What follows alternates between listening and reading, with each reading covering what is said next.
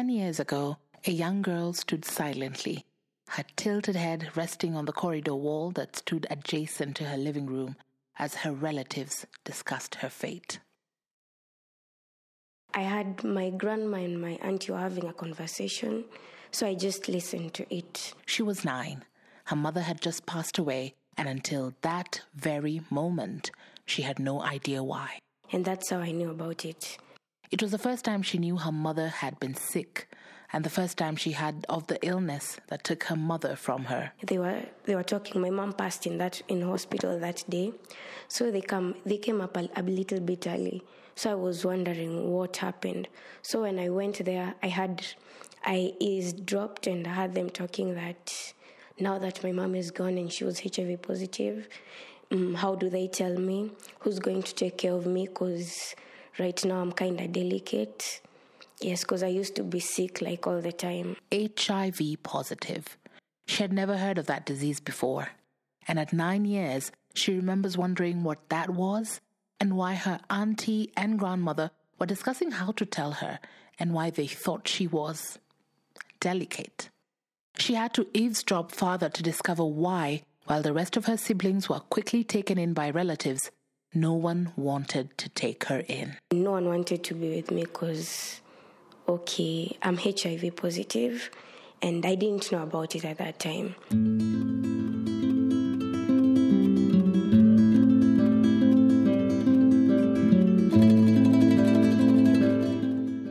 Welcome or welcome back to the Human Interest Podcast. This is a weekly podcast where we get to hear stories about people, why they do what they do, and about life successes, losses, challenges, and lessons.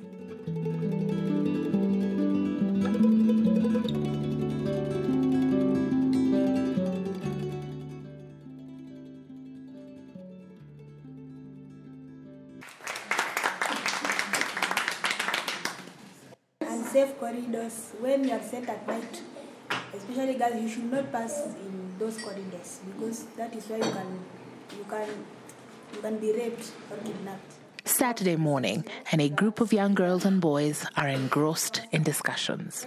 For me, I think cities are not safe because people are under, are under drugs. The question floated to them is if they know the difference between public spaces and safe spaces. With your neighbor, just discuss with your neighbor. I'd like you to tell me what you understand by a public space and what you also understand by a safe space. That's Judith Wamboye, a project officer for the Safer Cities for Girls project. We'll talk about it a little later in the podcast. Uh, public space. Public space is where everyone or anyone can access, e.g., the social hall, school, field, playground, and the church. And the safe space is where you are free from harm, like home, police station, school, and hospital. Thank you. Thank you a lot. Our nine year old girl is now 17 and sits amidst this eager group of youth. Years later, and her resilience stands out. It's amazing to hear her engage so confidently, especially because after her parents died, she never felt safe at all. My mom and dad passed away in 2010. Her story is heavy for a 17 year old, but she doesn't shed a tear the entire time she narrates it to me. And when I whisper, I'm sorry, in between her narration, she looks me in the eye, smiles, and says, It's okay.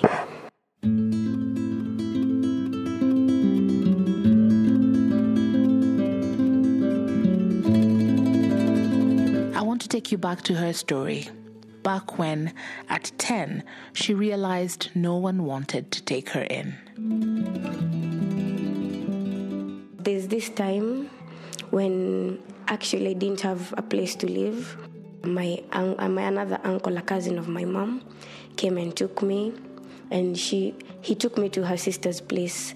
That's where her sister started insulting me, saying I'm a burden to the brother, to the family, that my mom and dad were just yeah useless. So that day I ran away. It was in 2011.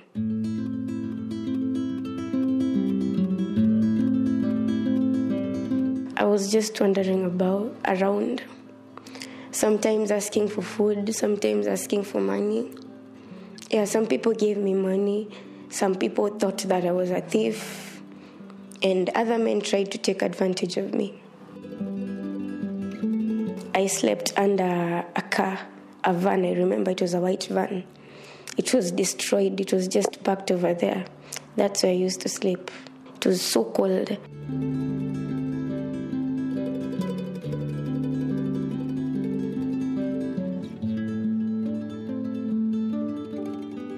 So when I was under that van, I used to think that my parents would come back and maybe, yeah, take me back so that I can live the life I used to live.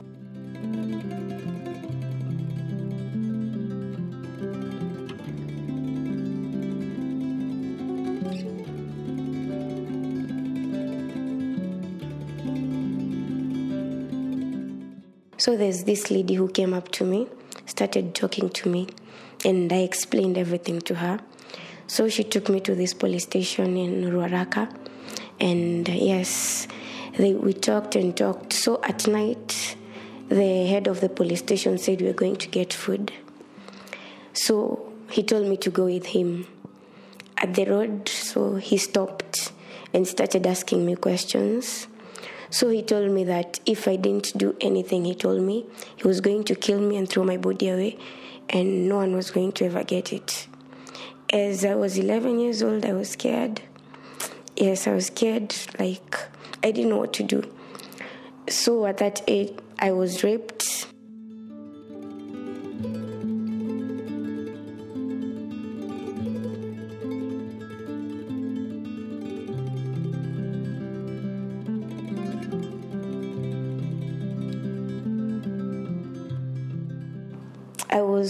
And all I wanted is like to die.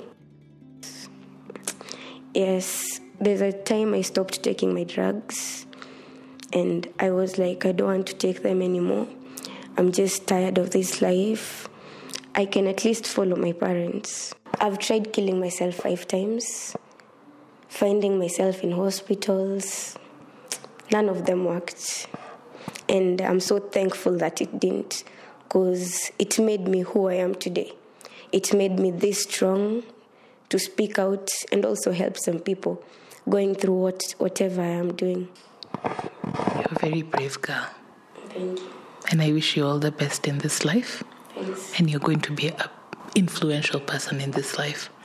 Don't stop talking about your story. May it continue giving you strength because for sure it will give other people strength. Okay? How did you Plan International?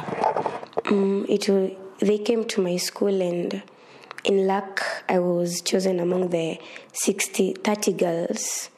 So and also yes they started I was chosen as a leader with the other students because actually I'm social. I talk to everybody. With Plan International, I can say they've helped me so much so so much at least i've find a place where i can just talk with no one judging me and also trying to help some girls who are going who are going through the same issue i did Okay, yes, we agree that for sure wherever we are staying is not safe for us. Eh? So for us also to feel safe, we must adopt certain skills. A lot of the youth here have their own stories to tell. Uh, we, as a facilitator, we train our girls maybe to adopt such such such um, such behaviors. Assertiveness has got a number of skills. One, the way you communicate, uh, and also uh, on decision making. As okay, on, on assertiveness is being able to express yourself clearly. Uh, you have to say you have to say how you feel, why you are feeling so, and how you want things to go. Of course, And that's why this class is so important to them. Does it happen? Yes. Huh? Yes. Can you see somebody trying to like this? Uh, there's a spectator somewhere. Have you seen him? Judith asks the youth if domestic violence happens in their homes, for example. and it's clear that they have seen their fair share of life when the topic of gender based violence is introduced.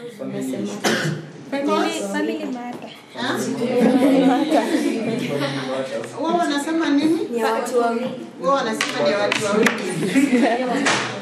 Usiingilie mambo ya watu wawili. What Wapenda, you say? yes, wapenda nao ndio wapenda nao. Wapenda nao ndio wapiga nao. Judith, the Safer Cities project officer, has projected a picture that shows a couple embroiled in an altercation. She asks the young boys and girls if that's okay, and most of them say yes.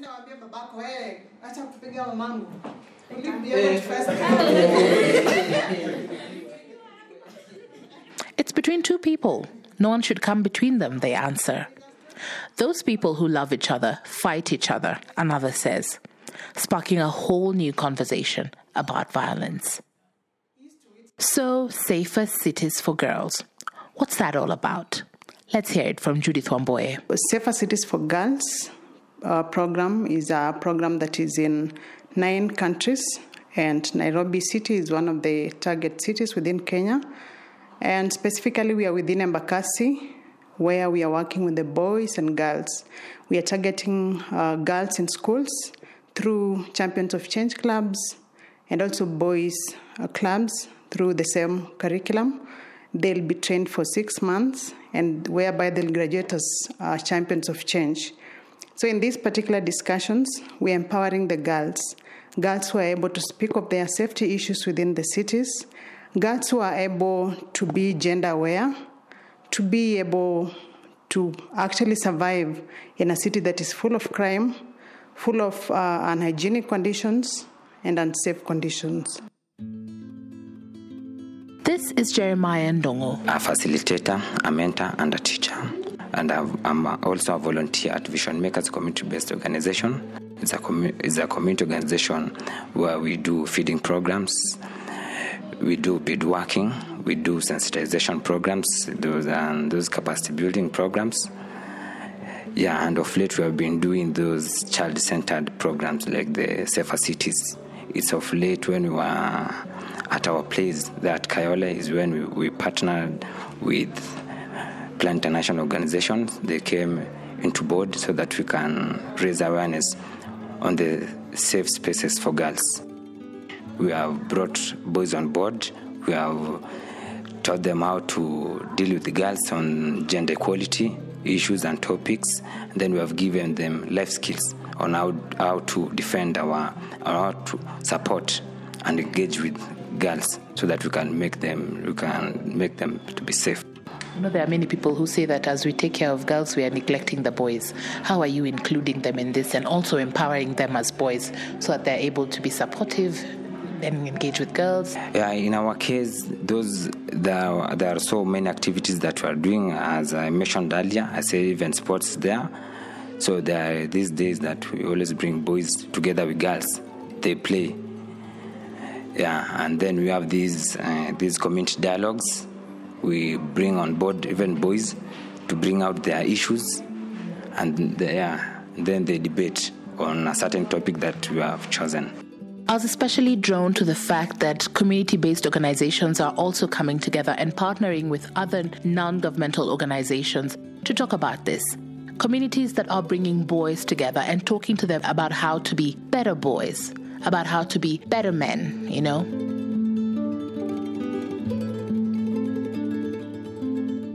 So I'll be talking about youth empowerment, girl empowerment, engaging with boys for the next three weeks until the 11th of October when we celebrate the International Day of the Girl. So please join me and let's celebrate girls who, despite their adversities, continue to be empowered and are empowering others. Let's celebrate the boy child that's embracing positive masculinity. And let's all talk about what governments should do and what stakeholders should do to better the situation for the youth. Here's our 17 year old again. I love modeling, it's my passion, and hopefully one day it will take me somewhere. I want I wanted to be a journalist when I was a kid, but my dream certain it just ended like because people used to tell me that I can never be a journalist because yeah, my legs, the spots are on, all around my bodies and everything. There's this aunt who used to tell me that journalists are always beautiful, but today I can tell her that my dreams are valid. If she's listening to this, one day I'll become somebody. In God's name, amen.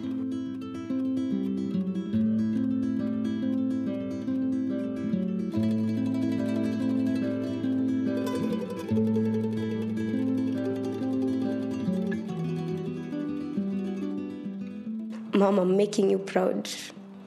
And I'll make you proud, more and more proud. I know all the things you wanted me to be, and all the things you did was for my best. And yes, thank you for always being there for me. What do you remember best about her? Well, she used to be strict, very strict.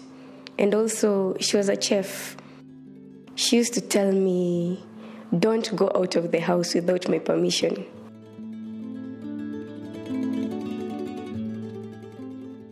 This brave 17 year old is now back to school as a Form 3 student after finally reuniting with her elder sister who took her in. Last year, though we've not been talking for long, I was like, they left me all alone to face the world while they were just having a good life with no one thinking about you. So I had to get used to them. Mm, They were taken by other relatives. Her life is far from perfect, but it is better than it ever was before. And it helps that this school prefect continues to receive constant support from both school and from the youth group meetings she frequents.